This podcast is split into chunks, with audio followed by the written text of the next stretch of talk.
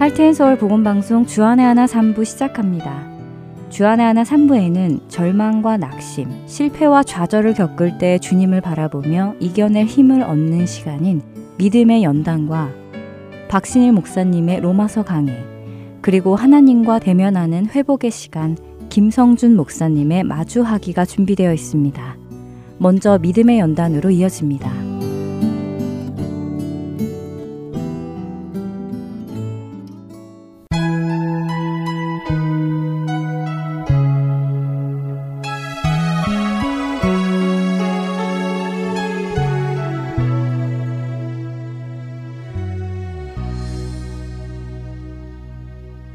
시청자 여러분 안녕하세요. 믿음의 연단 진행의 민경은입니다. 여러분, 하나님은 너를 지키시는 자라는 찬양 많이 좋아하시죠? 이 찬양은 시편 121편을 기반으로 가사가 쓰여졌는데요. 그 찬양 중에는 너의 환난을 면케하시니 라는 가사가 있습니다. 면하다 라는 단어는 어떤 일을 당하지 않게 되다 혹은 어떤 책임이나 의무를 지지 않게 되다 하는 의미입니다. 그래서 우리는 시편 121편 7절을 읽을 때 하나님께서는 나로 환난을 겪지 않게 하시는 분이라고 생각하기 쉽지요. 하지만 시편 121편 7절의 원뜻은 나로 환난을 겪지 않게 하시는 분이 아니라 환난 때에 나를 지키시는 분이라는 의미입니다. 환난이 없을 것이다 라고 하시는 것이 아니라 오히려 고난과 환난이 있을 것을 알려주시지요. 이 구절을 통해 하나님은 나에게 환난이 없게 하시는 분이라고 오해한다면 그 사람은 환난을 맞을 때에 하나님, 이게 어떻게 된 일입니까? 어찌하여 제게 이런 일을 허락하십니까? 하나님은 어디에 계십니까? 하는 반문을 하게 됩니다. 그러나 하나님께서 나로 환난을 겪지 않게 하시는 분이 아니라 환난 속에서도 나를 지키시는 분임을 아는 사람은 환난이 찾아와도 놀라지 않고 주님을 바라볼 수 있을 것입니다.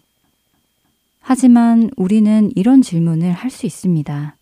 하나님이 환난을 없게 하시는 것이 아니라 환난 속에서도 나를 지키시는 분이라면 하나님은 환난을 없게 하지는 못하시는 분인가 하는 질문이지요. 여러분의 생각은 어떠신가요? 하나님께서 환난을 없게 하지 못하시는 분이기 때문에 있을 수밖에 없는 환난 속에서 우리를 지켜주시는 것일까요? 만일 그렇다면 하나님은 모든 것이 가능한 전지전능하신 하나님이 되실 수 없겠지요. 그렇게 우리는 하나님이 환난을 막지 못하시는 것이 아니라 환난도 허락하시는 분이라는 것을 알 수 있습니다. 아니, 더 나아가 환난도 만드시는 분이라고까지 말할 수 있겠지요. 그러나 지난 시간에도 말씀드렸지만 이런 표현은 참 받아들이기 어렵습니다. 하나님이 환난을 만드신다고? 아니야, 하나님은 그럴 뿐이 아니야 라고 생각되는 것이 일반적인 우리의 생각이지요. 그러나 우리의 생각과 하나님의 말씀 둘 중 어느 것이 옳을까요? 당연히 하나님의 말씀이겠지요. 우리는 우리의 잘못된 생각을 버리고 하나님의 말씀에 우리의 생각을 고쳐 잡아야 할 것입니다. 이사야 45장 7절의 말씀입니다. 나는 빛도 짓고 어둠도 창조하며 나는 평안도 짓고 환난도 창조하나니 나는 여호와라 이 모든 일들을 행하는 자니라 하였노라. 하나님은 자신이 평안도 주시고 환난도 창조하신다고 설명하십니다. 자신이 모든 일을 행하시는 분이라고 말씀하시지요. 더욱 놀라운 것은 이사야 45장 7절에서 하나님이 창조하신다는 환난의 원어는 히브리어 라라는 단어로 나쁜 것, 악한 것이라고 번역되어 있는 단어입니다. 실제로 킹 제임스 번역 성경은 I make peace and create evil 이라고 기록되어 있습니다. 이 말씀이 하나님이 악한 일을 하신다는 의미일까요? 그럴 수는 없습니다. 요한일서 1장 5절에 하나님은 빛이시고 그에게는 어둠이 조금도 없으시다고 하시지요. 그렇게 우리는 이런 결론에 도달할 수 있습니다. 하나님은 선한 것뿐 아니라 악한 것까지도 주장하신다라고요. 이 사실을 이해하고 받아들이는 것은 우리 신앙인들이 세상을 살아가는 데에 큰 변화를 가지고 옵니다. 왜냐하면 우리에게 좋지 않아 보이는 환난을 막으실 수 있는 분이 일어나지 않게 하실 수 있는 분이 막지 않으시고 오히려 일어나게 하실 때에는 분명 그 일들을 통해 하시려는 무언가가 있다는 것이기 때문입니다. 그리고 그 일은 반드시 선한 일일 것입니다. 왜냐하면 하나님께서는 선하신 분이기 때문이지요. 바로 이 사실을 믿고 있는다면 우리는 어떠한 상황에서도 그것이 심각한 환난과 고난이라 하더라도 상황에 대해 불평하기 이전에 먼저 이 일을 행하시는 하나님을 생각하게 되고 이 일을 통하여 하나님께서 어떤 선한 결과를 가지고 오실지 기대하게까지 됩니다. 내 형제들아, 너희가 여러 가지 시험을 당하거든 온전히 기쁘게 여기라. 이는 너희 믿음의 시련이 인내를 만들어내는 줄 너희가 알미라. 인내를 온전히 이루라. 이는 너희로 온전하고 구비하여 조금도 부족함이 없게 하려 함이라. 야고보서 1장 2절에서 4절까지의 말씀입니다. 야고보 사도는 시험과 환난이 가지고 오는 유익을 정확히 알고 있었습니다. 환난을 통해 우리를 빚어가시는 하나님의 선하신 목적을 알기에 그는 온전히 기쁘게 여기라고 말할 수 있었습니다. 이유와 원인을 알 수 없는 온갖 환난을 겪은 욥. 친구들은 그가 하나님 앞에 죄를 지었기에 이런 벌을 받는다고 했지만 욥은 자신에게 닥친 환난이 자신의 죄로 인함이 아닌 것을 알았습니다. 하지만 여전히 그 환난의 이유는 알지 못했지요. 그러나 모든 환난과 고난을 겪은 욥은 결국 욥기 마지막 장에 가서 이렇게 고백합니다. 내가 주께 대하여 귀로 듣기만 하였사오나 이제는 눈으로 주를 배옵나이다. 그러므로 내가 스스로 거두어드리고 티끌과 재 가운데에서 회개하나이다. 욥기 42장 5절과 6절입니다. 모든 환난을 지난 욥은 이제 이전에는 미처 알지 못했던 하나님을 알게 된 것입니다. 고난을 통해 욥은 그의 하나님의 주권을 더 잘 알게 되었고 하나님을 더욱 신뢰하게 되었습니다. 우리도 그렇게 될 것입니다. 이것이 하나님께서 우리의 삶에 고난을 허락하시는 이유입니다. 시편 119편 71절에서 시편 기자는 이렇게 고백합니다. 고난당한 것이 내게 유익이라. 이로 말미암아 내가 주의 율례들을 배우게 되었나이다. 욥과 같은 고백, 그리고 시편 기자와 같은 고백을 하는 그 날을 기대해 봅니다. 주께 대하여 귀로만 듣는 것이 아닌 이제 눈으로 주를 뵙는 애청자 여러분들 되시길 바라며 오늘 이 시간 마치겠습니다. 믿음의 연단 다음 시간에 뵙겠습니다. 안녕히 계세요.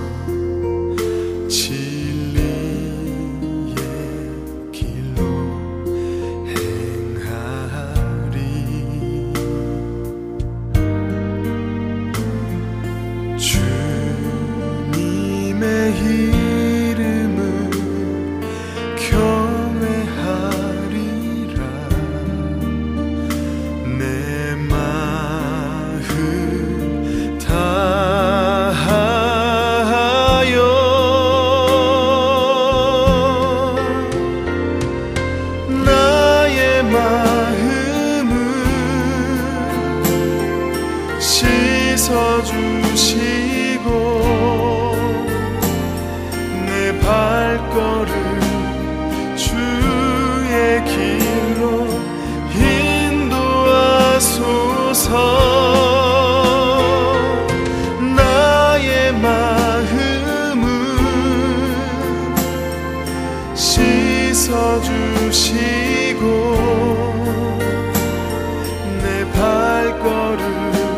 주시고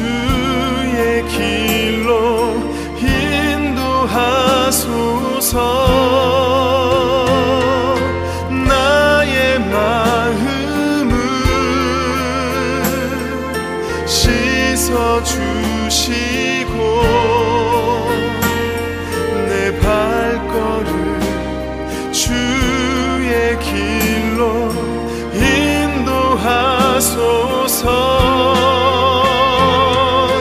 나의 마음을 씻어주시고 나의 마음을 씻어주시고 내 발걸음 주의 길로 인도하소서.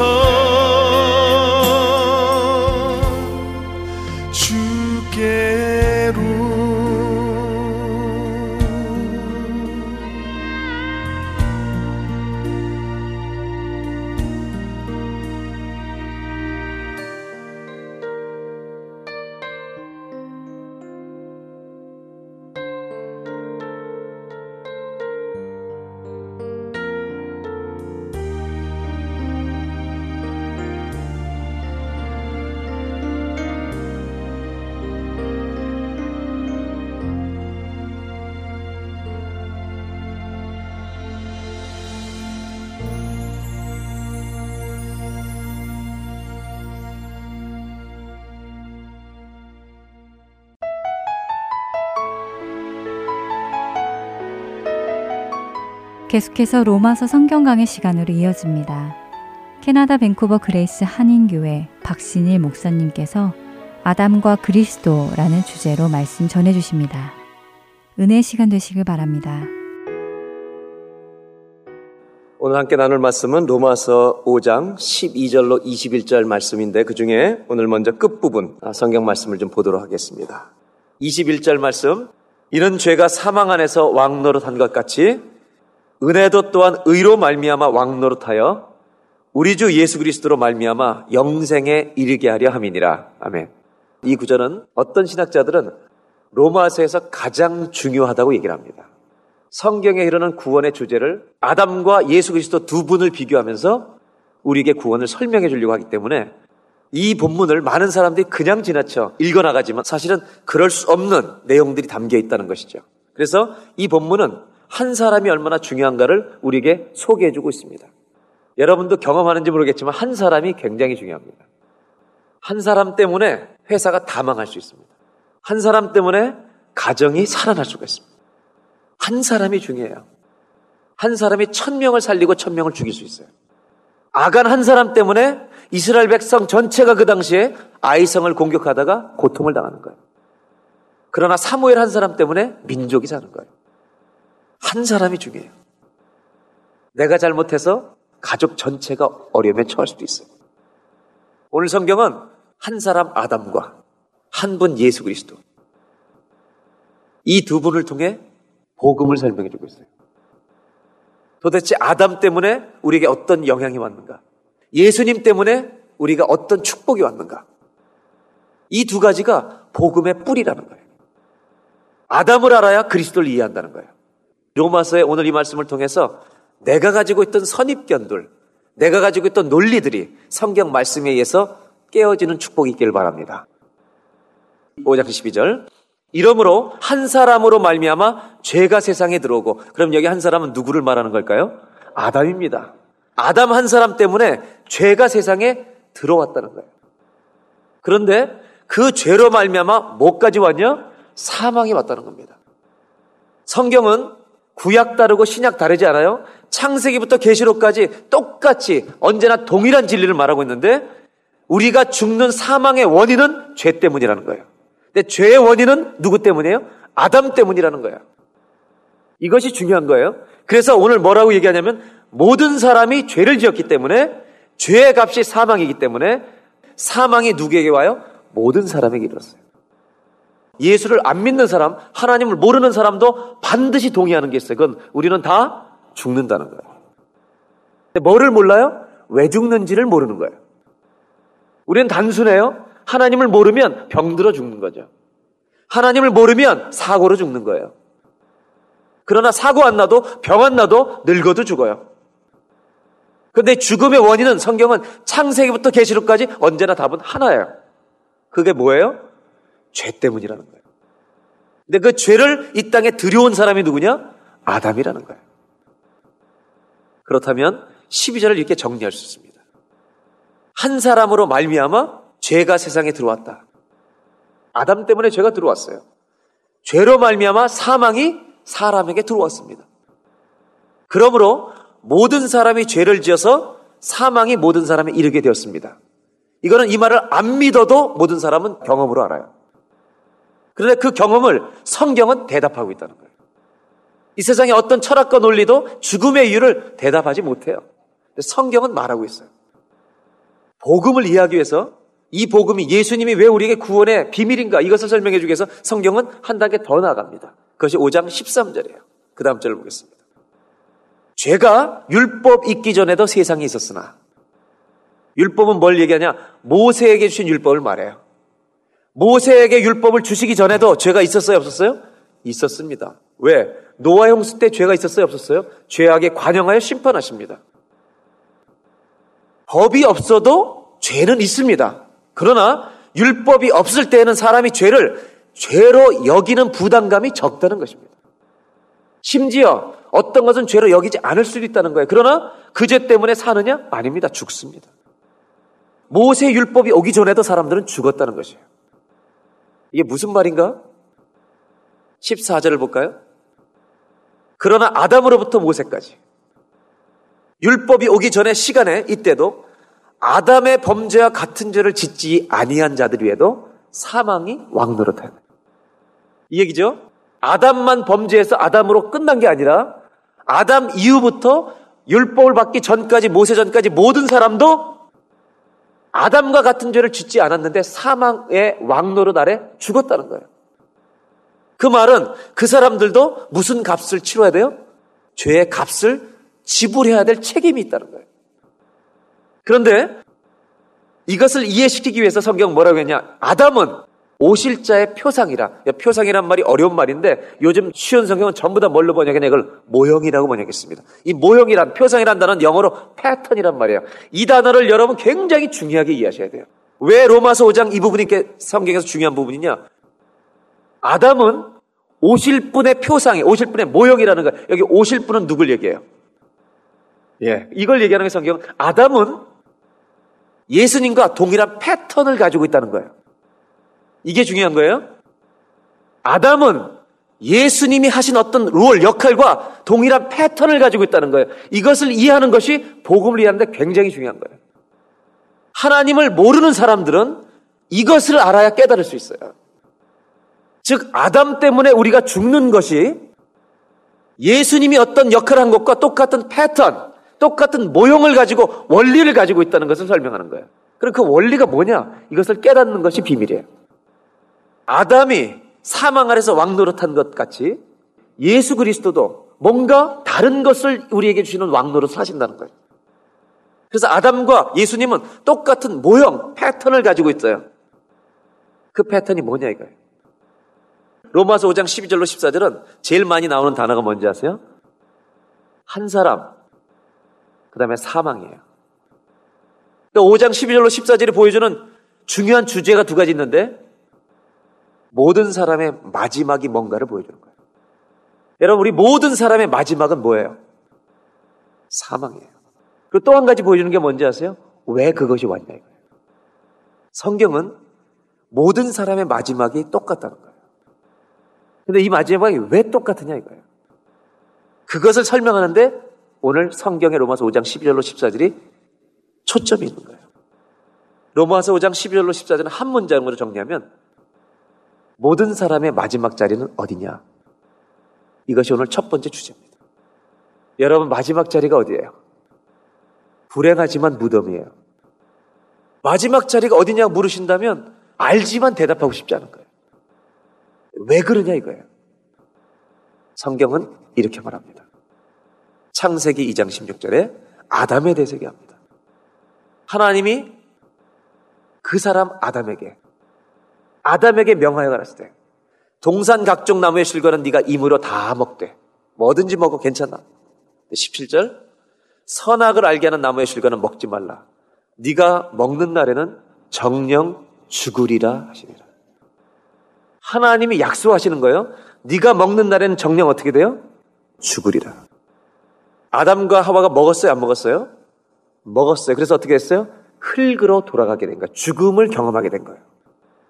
여러분 이것은 하나님 왜 이러셨습니까? 라고 따지면 곤란해요. 그건 뭐랑 똑같아요? 왜 중력의 법칙이 있냐고 계속 우기면서 평생을 사는 사람과 똑같은 거예요. 왜 중력의 법칙을 만들어놔서 우리를 못 나르게 만드냐? 그럼 방법이 두 가지죠. 따라가든지 무시해버리든지. 여러분 중력의 법칙을 무시하는 분은 10층에서 연습하지 마세요. 다시 연습할 기회가 없어요. 그러면 먼저 2층에서 연습을 해봐요. 2층에서 중력의 법칙이 없다고 믿고 연습을 해봐서 다리가 하나 부러져 봐야 그 다음에 그 룰을 따라가게 되는 거예요. 우리가 선택할 수 없어요. 중력의 법칙을. 하나님이 창조하신 거예요. 많은 사람들이 아담이 범죄해서 사망이 왔다는 것 자체를 왜 인정하고 싶지 않느냐. 이 성경을 우리나라의 신화 정도 수준으로 이해하는 거예요. 하나님을 못 믿는 사람들이 성경을 왜 못 믿는지 아세요? 이 성경의 권위를 인정하지 않기 때문이에요. 제가 여쭤볼게요. 한국 민족의 조상이 누구예요? 국사 시간에 배운 대로 대답해보세요. 우리의 조상이 누구예요? 단군. 근데 뭐로부터 왔어요 우리가? 옆에 분들하고 여러분 얘기해서 여러분 고매자손입니까? 여러분 정말로 들어보세요. 여기 대한민국 사람 다 모아놓고 너로 여러분이 고매 아들이라고 믿냐고. 이건 신화예요. 우리 민족의 전설이란 말이에요. 그런데 성경을 전설처럼 믿는데 어떻게 믿음이 생기겠어요, 여러분? 성경을 이스라엘 신화로 믿으면 절대로 믿음이 생길 수가 없어요. 나는 우리 민족을 중요하게 해요. 나는 애국주의자야. 난 민족주의자야. 무슨 셔비니즘 빠져가지고 나는 그래도 고매 아들이 좋아. 저는 너무 불쌍해요. 왜 그런지 아세요, 여러분? 제가 불쌍한 이유는 딱 한 가지예요. 그분 아래 진노가 있기 때문이에요. 저는 이 진리를 믿기 때문에 고매 자손이라고 믿는 사람 밑에 그 아래 하나님의 진노와 심판이 있다는 걸 보는 거예요. 저는 믿음으로. 그래서 그 사람을 내두고 싶지 않은 거예요. 하나님 말씀하셨어요. 그걸 먹으면 죽는 거예요. 근데 사탄은 결코 죽지 않는다고 말해요. 진리는 하나밖에 없는 거예요. 왜 많은 사람들이 우리가 죄 때문에 죽는 걸 못 믿느냐? 성경의 권위를 인정할 수가 없는 거예요. 사실 아무것도 안 믿는 거죠. 고매 아들이라고도 안 믿어요. 유전공학을 배웠기 때문에 인정할 수가 없어요. 더 이상 이제는. 유전자 구조가 다르기 때문에 곰이 사람 못 낳는 거 이젠 다 알아요. 여러분 유전공학 때문에 창조가 있는 게 아니라 창조하셨기 때문에 유전공학이 있는 거예요. 많은 사람들이 하나님께서 우리에게 죽음을 주셨다는 걸 못 믿어요. 이걸 못 믿으면 구원을 받을 수가 없어요. 왜? 구원이 필요하지도 않기 때문이에요. 여러분 세상의 수많은 철학자들도 자기 논리로 이 죽음을 극복하려고 많이 노력했어요. 쇼펜하우어도 니체도 사르트르도 수없이 많은 철학자들도 죽음을 극복해보려고 노력했지만 결국 그들이 죽을 때 남은 것은 두려움밖에 없었어요. 왜 그런지 아세요, 여러분? 왜 죽음 때문에 우리가 두려워하느냐? 죽음 이유에 대한 진리가 없기 때문에 두려운 거예요. 성경은 진리를 모르면 두렵다고 얘기하는 거예요. 오늘 성경에 한 사람 때문에 죄가 들어왔어요. 로마서 5장 14절 그러나 아담으로부터 모세까지 아담의 범죄와 같은 죄를 짓지 않은 사람들도 뭐가 임했다고요? 사망이 임했다. 네 죄 때문에 죽는 거야 라고 말하면 이해가 돼요. 근데 성경은 죽을 전제로 태어났다는 거예요. 자, 개인주의적인 이 사회 속에서 하나님을 안 믿는 사람한테 너 아담이 죄졌기 때문에 너 죄인으로 태어난 거야 라고 믿으면 절대로 못 받으려요. 세상의 논리로는. 아담처럼 선악과 여러 나무를 놓고 선택할 기회를 우리한테는 주시지도 않았어요. 하나님이. 무슨 얘기인지 아세요? 아담이 죄질 때 인류를 심판하기로 결정하신 거예요. 이게 복음이에요, 여러분. 여러분, 제가 세상에 나가서 밖에 안 믿는 사람한테 아담 때문에 다 죽게 됐어요. 그러면 저를 정신 나간 사람으로 볼 거 아닙니까? 아담이 누구길래?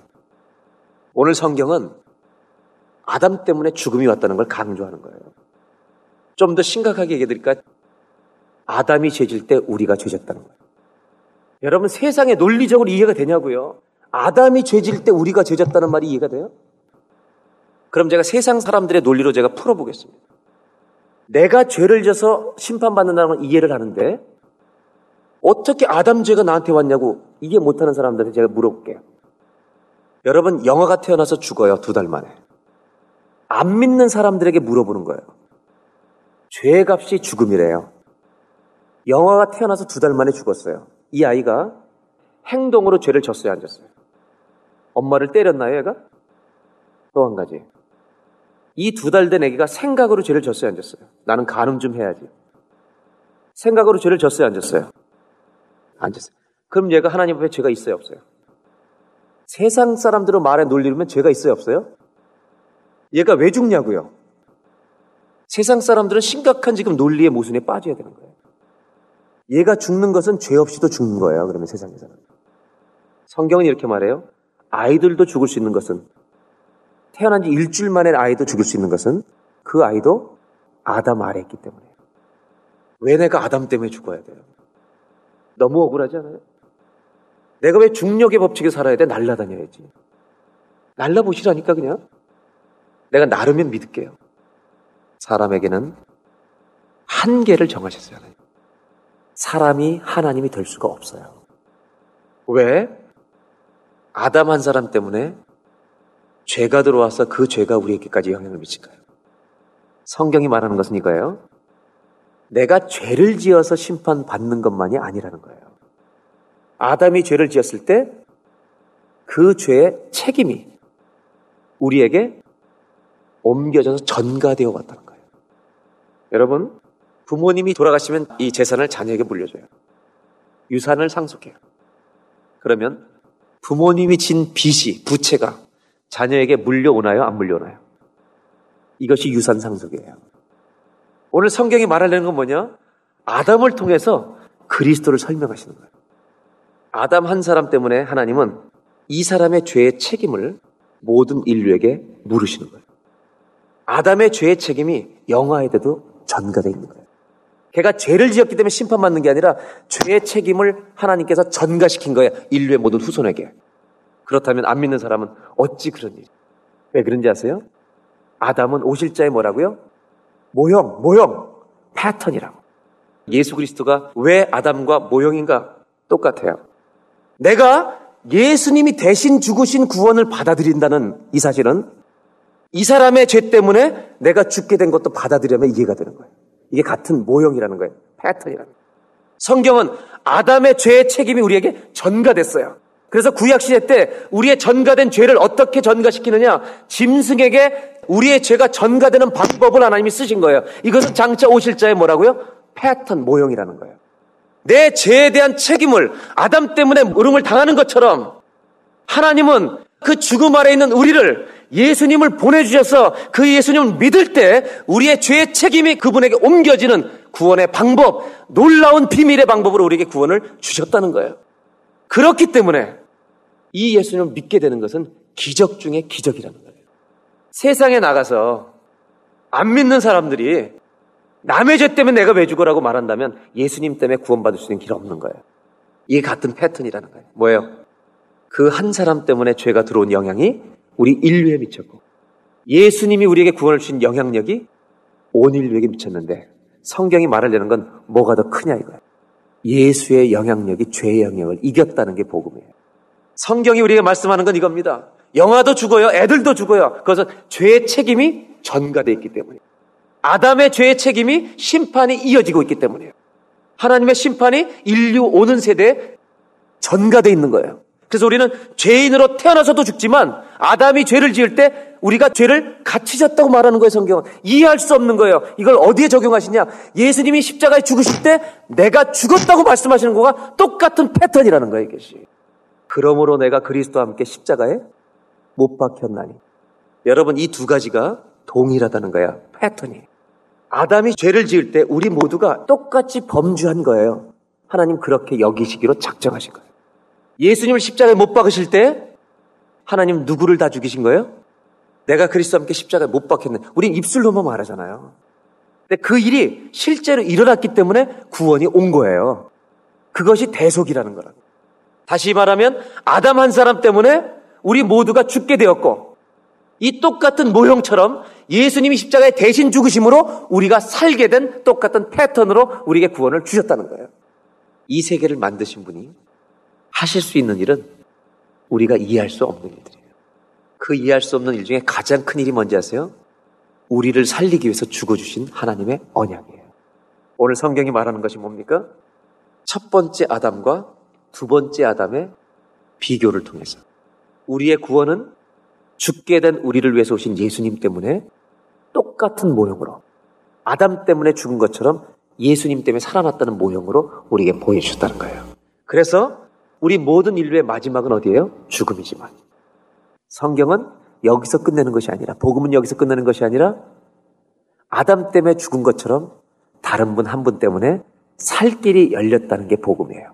그것이 5장 15절로 이어집니다. 그 다음 절을 보겠습니다.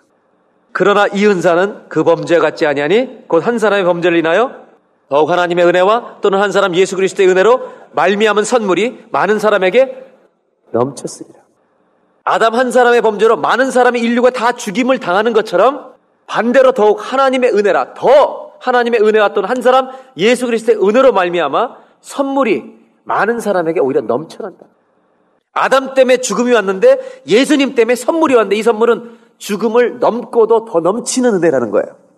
16절. 이 선물은 범죄한 한 사람으로 말미암은 것과 같지 아니하니. 범죄한 한 사람 때문에 죽음이 왔지만 이것과 같지 아니하니 심판은 한 사람 때문에 우리를 영벌에 이르게 하지만 은사와 하나님의 선물은 많은 범죄로부터 우리를 의롭다 하심에 이르게 한다는 거예요. 이 비밀스러운 언약을 가지고 우리를 구원하신 거예요. 그러면 첫 아담과 마지막 아담의 차이는 뭐예요? 첫 아담은 우리에게 뭘 줬어요? 죽음을 줬어요. 마지막 아담 예수 그리스도는 뭘 주셨어요? 생명이십니다. 그래서 5장 17절에 이렇게 말하고 있어요. 한 사람의 범죄를 인하여 사망이 그 한 사람으로 말미암아 왕노릇하였은즉 더욱 은혜와 의의 선물을 넘치게 받는 자들이 한 분 예수 그리스도로 말미암아 생명 안에서 왕노릇하리라. 내가 예수를 믿었으면 내 안에 이제 뭐가 역사해요? 하나님의 영원한 생명이 역사하는 줄로 믿습니다. 이것이 뭐 때문에 일어났느냐? 아담 때문에 죽음이 온 것처럼 똑같은 모양으로, 패턴으로 예수님 때문에 살 수 있는 길이 열렸다는 것이 복음이라는 거예요. 그러므로 두 번째로 5장 15절로 17절은 심플한 거죠. 복음이 뭐냐? 복음은 아담 안에서 죽었던 자가 예수 그리스도 안에서 영원히 살게 되었다. 이게 복음입니다. 여러분이 사업하다가 20만 불 손해를 봐서 다 사업을 날렸어요. 근데 어떤 한 사람이 20만 불을 빌려주는 게 아니라 오늘 쓰라고 줬어요. 좋겠어요? 안 좋겠어요? 그거를 20만을 받은 사람은요, 인생이 망가졌다가 다시 살아났어요. 새로운 사업을 할 수 있는데 그 사람이 그 돈을 무료로 그냥 준 사람한테 평생 어떤 마음을 가지고 살아야 될까요? 1번, 다시는 그를 기억하지 않는다. 2번, 그를 기억하는 것은 죄악이다. 3번, 평생 감사한다. 4번, 또 망하고 20만 불 또 받는다. 여러분 3번이라고 대답하셨어요? 그 사람을 평생 감사해요? 왜요? 그만큼 주셨어. 그러면 죽을 사람 살려주신 거는, 지금 성경이 얘기하는 게 이거예요. 복음은 죽을 자를 살려낸 거예요. 그냥 살려낸 게 아니라, 여러분 병에 걸려서 죽을 사람을 살려낸 게 아니라 지옥과 심판과 형벌에 들어갈 자를 천국으로 인도하신 거예요. 그거는. 그러면 그분에게 어떻게 해야 되겠습니까? 사업 안 되면 삐지고, 주님 요즘 우리 형편 모르십니까? 저는요, 복음을 믿는다면서 복음을 안 사는 사람들이 너무 많다고 생각해요. 감격이 없어요. 너무 많은 그리스도인들이 예수 믿었다고 하면서요, 사업이 안 돼도 좌절해요. 절망의 그늘에 가려서 붙들고 평생 절망하다가 천국 갈지 몰라, 그 사람. 갈 수 있을지도 모르겠어요, 정말. 여러분, 복음을 정말로 믿는다면 삶에 적용하시길 바랍니다. 복음을 적용하면 놀라운 역사가 내 생에 일어나요. 여러분, 실패했을 때 낙심하지 않아요. 왜? 주께서 나를 일으키실 거라는 복음이 있기 때문에. 우리는 예수님을 믿는다면 모든 사람이 끝이라고, 모든 사람이 다 너는 끝났다고 얘기할 때 그때가 소망이라고 외칠 수 있는 예수님을 가지고 있어야 돼요. 20만 불만 받았어도 평생 감사한다는 여러분들, 우리들이 영원히 죽을 사람을 살려주신 감격은 다 놓쳐버리고 살고 있는 거 아니에요? 오늘 두 번째 주제가 말하고 있는 것은 우리 모든 성도들이 복음이라는 것을 믿을 때 아담 안에서 정말 죽게 된 이 영원한 심판과 형벌 안에서 살게 된 것을 우리의 의지와 인격과 감정으로 다 받아들이고 있냐는 거예요. 많은 분들이 지적으로만 어그리한다는 거예요. 그런 거구나. 거긴 아무 능력이 없어요. 오늘 이것을 내 것으로, 믿음으로, 아멘으로, 나의 진리로 받아들이는 축복이 있기를 바랍니다. 거기에서 뭐가 나오냐? 능력이 나오는 거예요. 오늘 성경은 마지막으로 이렇게 얘기합니다. 로마서 5장 18절, 그런즉 한 범죄로 많은 사람이 정죄에 이른 것 같아요. 여러분 똑같은 내용이 반복되죠? 아담 때문에 많은 사람이 죽게 된 것처럼 의의 한 행동, 예수님의 십자가로 말미암아 많은 사람이 의롭다 하심을 받아 영생 생명에 이르렀느니라. 19절, 한 사람의 순종치 아니함으로 많은 사람이 죄 있는 것까지. 한 사람과 많은 사람, 이게 패턴이라는 거예요. 패턴. 아담 한 사람 때문에 많은 사람이 죽은 것처럼 예수님 한 사람 때문에 많은 사람이 산다는 거예요. 이게 동일한 패턴이에요. 여러분 이게 왜 그런지 아세요? 하나님이 아담을 창조하셨을 때 흙으로 지으신 다음에 그 후에 생기를 불어넣으실 때 살아있는 영이 됐다. 이게 living being이에요. 살아있는 영, living being이 됐어요. 살아있는 존재. 이 말은 죽을 수도 있다는 말이에요. 죽을 수 있다는 것은 뭐냐? 선악과를 먹으면 죽는 거예요. 그런데 사도 바울은 이것을 정확하게 표현했어요. 고린도전서 15장에 한번 보세요. 기록된 바 첫사람 아담은 산영, a living being, 살아있는 존재가 되었다는 것 같이, 이 아담은 자기 생명을 자기가 좌우할 수 없어요. 순종하면 살고 불순종하면 죽는 거예요. 그런데 마지막 아담은 누굴 얘기할까요? 예수 그리스도는 living being이 아니에요, 여러분. 죽어버린 자에게도, 소망이 없는 자에게도, 영원한 심판을 받아 죽을 수밖에 없는 아담의 후손인데도 불구하고, 죄의 책임을 가지고 있는 사람인데도 불구하고 그에게 라이프 기빙 스피릿이라는 거예요. 주님은 그들에게 생명을 주어서 살게 하는 영이 되신 분이 예수님이라는 거예요. 이분이 예수님이라는 거예요. 그분은 리빙 비잉이 아니라 라이프 기빙 스피릿이라는 거예요. 그래서 이 예수를 믿으면 죽은 자가 살게 되는 역사를 주시도록 예수님을 이 땅에 보내주신 것이 하나님의 언약이에요. 이분을 믿을 때 구원이 임하는 거예요. 살아있는 존재로 바뀌는 거예요. 다시 말하면 아담 안에서 죽었던 우리가 예수를 믿을 때 영원히 살 살아있는 하나님의 영으로 다시 바뀌어서 이제 우리는 죽어도 사는 존재가 될 줄로 믿습니다. 그렇다면 그 복음을 믿는다면 죽어도 사는 자처럼 말하고 행동하는 것이 복음을 적용하는 거라는 거예요. 그래서 마지막 20절, 21절. 율법이 더한 것은 범죄를 더하게 하려마. 즉 율법을 주신 것은 우리가 죄를 얼마나 더 졌는지를 깨닫게 하기 위해서 주셨다. 그러나 죄가 더한 곳에 은혜가 더욱 넘쳤나니, 즉 죄가 많을수록 이 죄에 사함받은 은혜가 더 크다는 것을 깨닫게 하셨다는 거예요. 21절 마지막 절. 이는 죄가 사망 안에서 왕노릇한 것 같이 은혜 또한 의로 말미암아 왕노릇하여 우리 주 예수 그리스도로 말미암아 영생에 이르게 하려 합니다. 그러니까 복음이라고 하는 게 뭐냐? 내가 예수를 믿게 되면 이제는 내 안에 뭐가 나를 지배해요? 사망이 지배하지 않는다는 거예요. 이게 복음을 믿은 자의 결과라는 거예요. 여러분 이렇게 좀 말씀드리고 싶은 거예요. 죽음을 두려워하지 말라는 거예요. 죽음이라는 것이 다가오면 두려울 수 있죠. 그러나 복음 안에서 두려워하지 말라는 거예요. 그것에 지배당하고 있지 않다는 거예요. 우리가 뭐에 지배를 당해요? 하나님이 주신 영생의 아래 들어가 있다는 것을 믿으시기를 바랍니다. 오늘 마지막 결론은 뭐냐? 우리 인생에 누가 주인이냐 이거예요. 여러분 사망이 왕노릇합니까? 예수가 왕노릇하십니까? 많은 사람들이 우리가 입술로 예수라고 그러지만 삶은 죽음이 왕노릇합니다. 죽을까 봐 안 합니다. 죽음이 신이 됐습니다. 죽지 않는 게 우상입니다. 성경은 우리의 주인은 하나밖에 안 봅니다. 아담 아래 사망이 주인이든지 예수 아래 생명이 주인이든지 둘 중에 하나만이 우리를 다스립니다. 계속 성경을 좀 읽겠습니다. 고린도전서 15장을 읽겠습니다. 기록된 바 첫사람 아담은 산영이 되었다는 것 같이 마지막 아담은 살려주는 영이 되었나니. 그 다음 절. 먼저는 신령한 자가 아니요, 먼저는 아담이요 육있는 자요, 그 다음에 신령한 자인데요. 즉 죄는 아담이 먼저 왔고 살리는 그리스도가 나중에 왔다는 거예요. 그 다음에 47절. 첫사람은 땅에서 났으니 흙에 속한 자이거니와 둘째 사람은 하늘에서 났느니라. 그 다음 절. 무릇 흙에 속한 자는 저 흙에 속한 자들과 같고 하늘에 속한 자는 하늘에 속한 자들과 같으니. 49절. 우리가 흙에 속한 자의 형상을 입은 것 같이 하늘에 속한 자의 형상을 입으리라. 마지막 50절, 고린도전서 15장 50절, 형제들아 내가 이것을 말하노니 혈과 육은 하나님 나라를 유업으로 받을 수 없고 썩은 것은 썩지 아니할 것을 유업으로 받지 못하느니라. 우리는 주님의 영을, 생명을 받아야만 천국의 유업을 받을 수 있어요. 성경에 이런 말씀이 있죠. 여러분 다 잘 아는 말씀. 진리가 너희를 자유케 하리라. 마지막으로 부탁드리는 것은, 여러분 아까 말씀하셨죠? 20만 불을 주시면 평생 감사하겠다고. 그 정도의 인격은 우리가 다 갖고 있어요. 그러면 우리 위해서 목숨 내어주시고 우리를 살려주신 주님을 위해서는 어떻게 하실랍니까? 예배 안 빠지겠습니다. 이 수준은 너무 죄송하지 않아요, 여러분? 내 목숨을 살려주는 분한테 그래요, 예배 안 빠질게 1년에 50이죠. 너무 죄송하지 않아요? 저는 복음은 이런 거라고 생각해요. 주를 위해서 죽을 수 있는 자리까지 가겠느냐. 예수님이 우리에게 영생을 주셨다면 우리는 땅끝까지 가는 게 당연한 거예요. 믿음의 영향력이 땅끝이 되기를 축복합니다.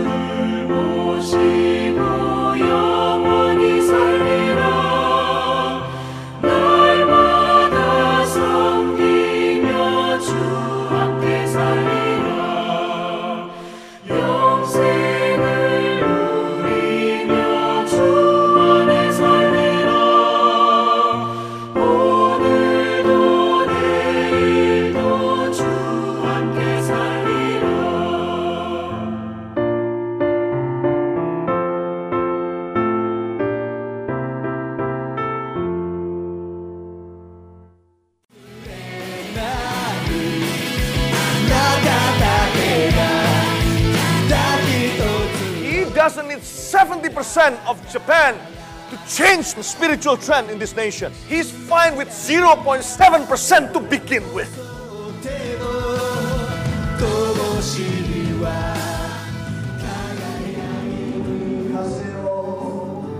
하나님을 향해 부르짖는 일본인들의 간절한 마음이 들리십니까?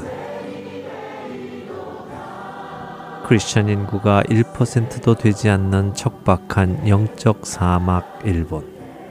그 사막의 땅에도 복음의 씨앗이 뿌려져야 할 것입니다.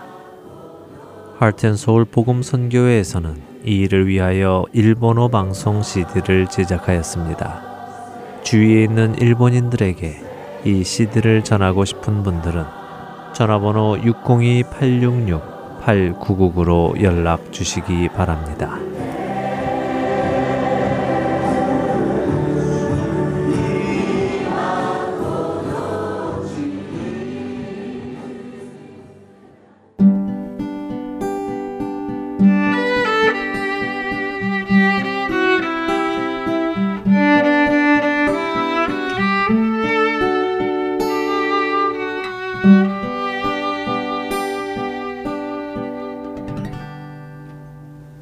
이어서 하나님과 대면하는 시간, 마주하기로 이어집니다.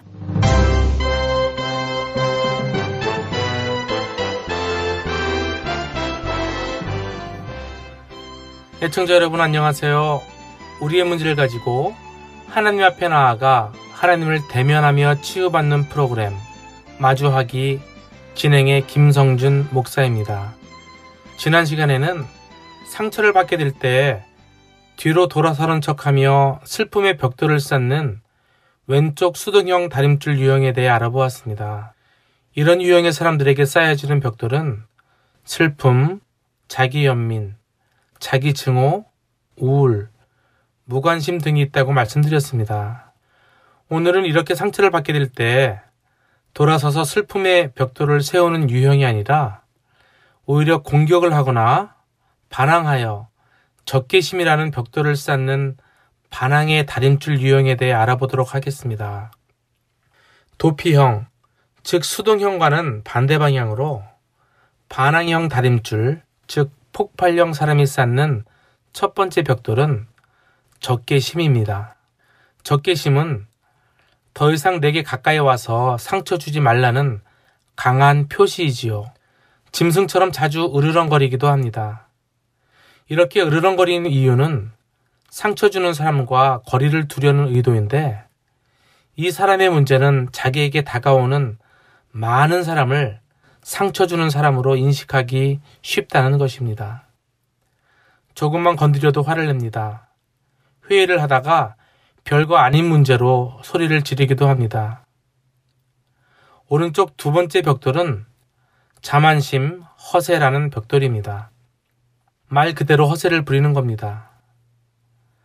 상대방이 진지하게 말하는데도 흥! 하고 콧방귀를 뀌기가 일쑤고 좋은 집과 비싼 차를 과시하기도 합니다.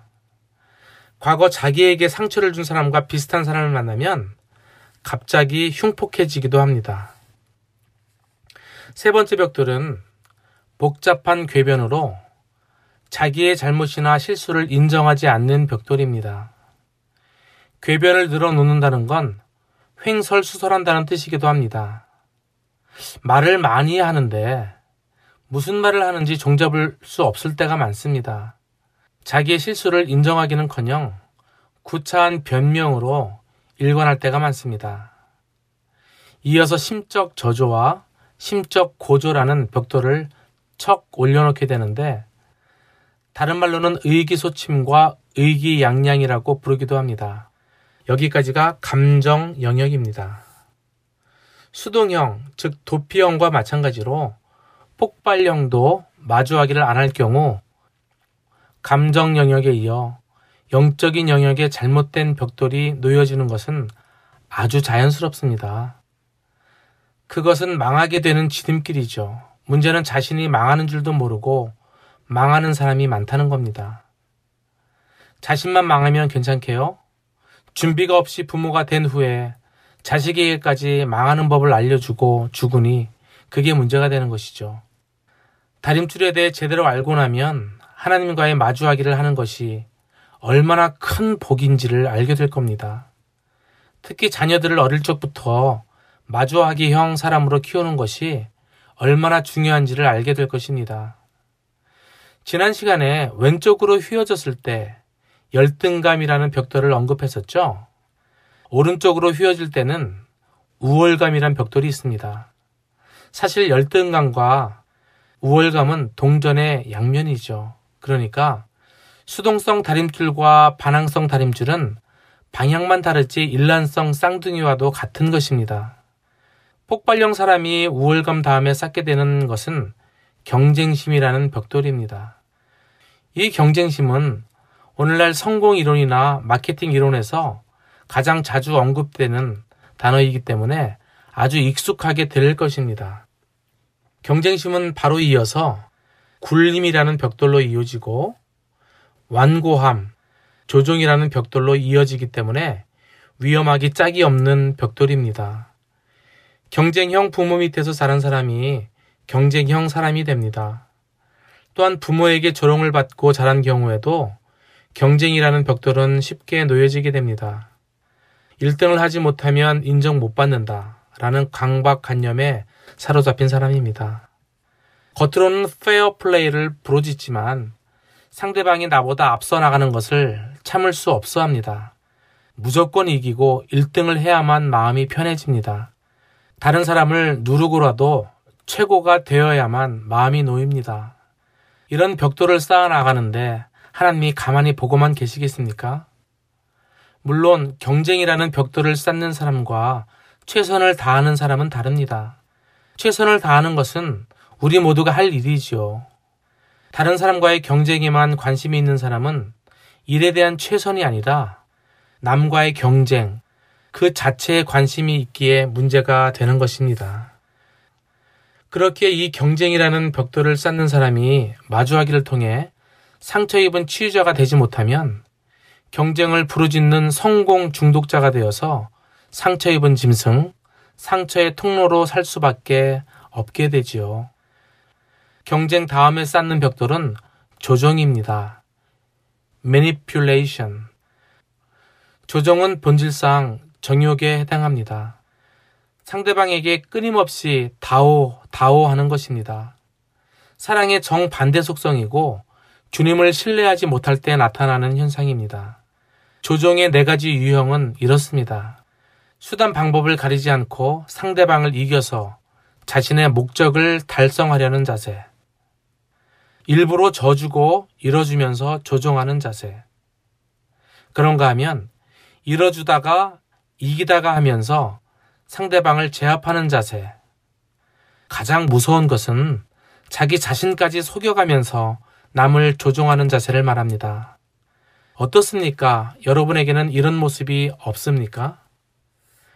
그 다음에 쌓게 되는 고집이라는 벽돌은 언제나 내가 옳다고 외치는 것인데 자기 주장이 세서 주위 사람들과 늘 관계 장애를 일으킵니다. 회의를 하면 늘 의사를 독점하려고 합니다. 다른 사람은 틀렸고 나만 옳습니다. 이런 사람은 난 이미 모든 것을 안다. 그래서 가르침 받기를 싫어해서 가까이 다가가기도 어렵습니다. 다음은 망상이라는 벽돌입니다. 자기 과대망상에 빠지는 것입니다. 자신의 거짓말을 진리인 양 믿는 단계입니다.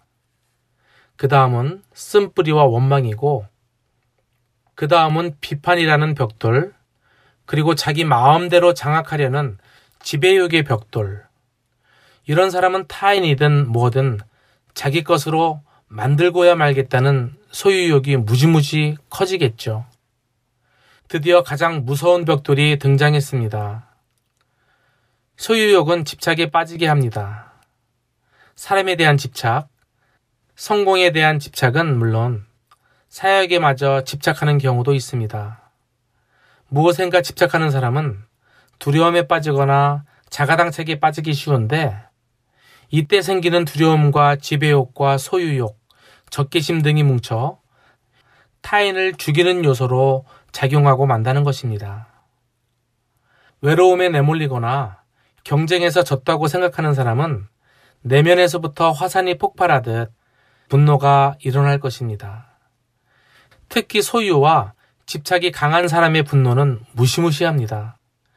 그 분노를 중독으로 가져가서 자기를 죽이는 경우도 있지만 종종 타인을 죽이는 무시무시한 흉기로 돌변하기도 합니다. 칼이나 총으로 안 죽이면 말이나 정서로 죽이기도 합니다. 너 같은 건 나가 죽어.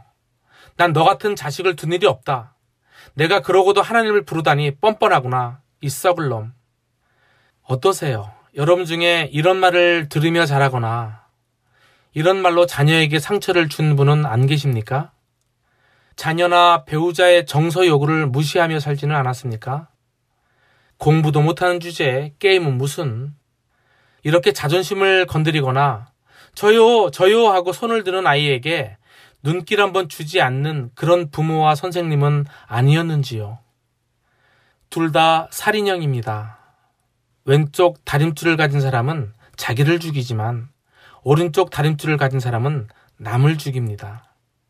상처가 해결되지 않은 사람 옆에 있으면 결국 모두가 죽게 마련입니다. 주님을 만나지 못하면 머리카락이 잘려나가듯이 모든 것이 허무로 끝나게 되어 있습니다. 주님께 나아가 상처를 해결받지 못하면 상처로 인한 절망감과 분노는 여전히 휴화산처럼 우리 안에 존재하고 있을 것입니다. 하나님 앞에서 마주하기를 하느냐, 도피냐, 폭발이냐, 하나님의 다림줄에 맞추느냐 아니면 수동형 혹은 반항성 다림줄의 벽돌을 쌓느냐는 죄악의 세상을 살아가는 우리 모두에게 너무나도 중요한 질문이 아닐 수 없습니다. 우리는 은혜의 시대에 태어나 은혜 속에서 구원받고 은혜 가운데 성장할 수 있음이 너무 감사할 따름입니다. 여러분은 어떤 형입니까? 마주하기 형입니까? 도피형입니까? 아니면 폭발형입니까?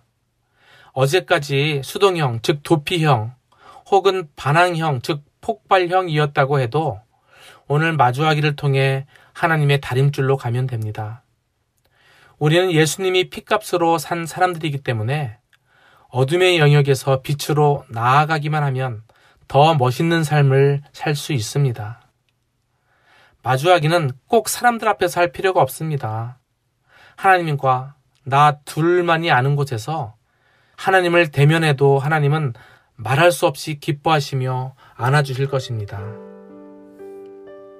이 시간 함께 기도하기를 원합니다. 오늘 들은 강의와 지난 시간에 들은 강의를 눈을 감고 정리해 보시기 바랍니다. 저희가 배운 다림줄을 여러분의 머릿속에 그려보세요. 가운데 곧게 내려진 하나님의 다림줄과 왼쪽으로 기울어진 수동형의 다림줄 그리고 오른쪽으로 기울어진 반항형의 다림줄을 떠올려 보십시오. 여러분의 다림줄은 어느 쪽입니까? 여러분의 다림줄이 휘어지는데 영향을 미친 사람은 누구입니까? 그 사람은 여러분에게 어떤 아픔을 주었습니까? 나를 아프게 한 그 사람을 오늘 용서할 수 있습니까? 살아오는 동안 나에게 영향을 준 권위자들을 잠시 생각해 보겠습니다. 이 시간 오늘 나의 다림줄을 바로 알게 하신 하나님 앞에 나아가시길 부탁드립니다. 마주하기를 통해 나의 다림줄이 하나님의 다림줄로 갈 수 있다고 약속하신 그 하나님께 감사하시길 바랍니다. 또한 나에게 상처 준 사람을 용서하게 해달라고 기도하겠습니다. 벽돌을 쌓고 숨었던 자신의 죄를 회개하겠습니다. 또한 반항형의 벽돌을 쌓음으로 타인에게 상처 주었음을 회개하겠습니다. 기도 시간이 더 필요하시면 방송을 잠시 중지하시고 더 기도하셔도 됩니다. 다 함께 기도하시겠습니다.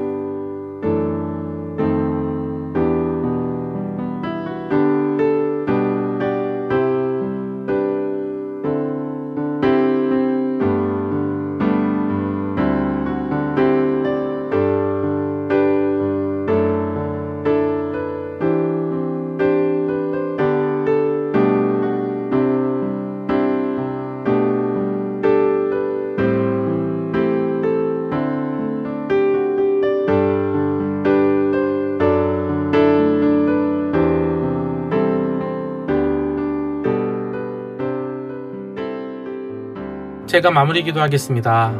하나님, 오늘 우리의 다림질을 보게 해주셔서 감사합니다. 우리가 쌓은 벽돌을 보게 해주셔서 감사합니다. 내 인생의 다림질이 얼마나 휘어졌는지도 알게 해주셔서 감사합니다. 모르고 살 뻔했습니다. 내가 얼마나 찌그러져 있는지도 모른 채 자녀들과 사랑하는 이들에게 상처의 통로로 살아왔습니다. 이 벽돌이 견고한 진으로 변하기 전에 오늘 임재의 장소에 나와 주님과 마주하게 하시니 감사드립니다. 하나님, 더 이상 이런 모습으로 살지 않기를 원합니다. 앞으로 계속 하나님과의 마주하기를 함으로 삐뚤어졌던 다림줄이 바로 놓여지게 되기를 소원합니다. 이제는 상처 입은 짐승이 아니라 상처 입은 치유자가 되게 해주세요. 상처의 통로가 아니라 주의 복의 통로로 살게 해주세요. 자식을 죽이는 부모가 아니라 자식을 살리는 부모가 되게 해주세요. 마음속에 분노를 품지 않게 하시고 아무에게도 저주의 마음을 갖지 않게 해주세요. 저희에게 용서의 영, 회복의 영을 부어주세요.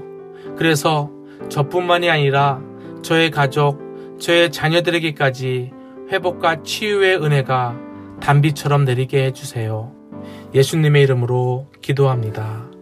아멘. 오늘은 오른쪽 반항형, 폭발형 다림줄로 가게 되면 쌓게 되는 벽돌의 유형을 알아보았습니다. 다음 시간에도 계속해서 다림줄과 정체성에 대한 얘기를 계속 나누도록 하겠습니다. 마주하기, 다음 시간에 뵙겠습니다.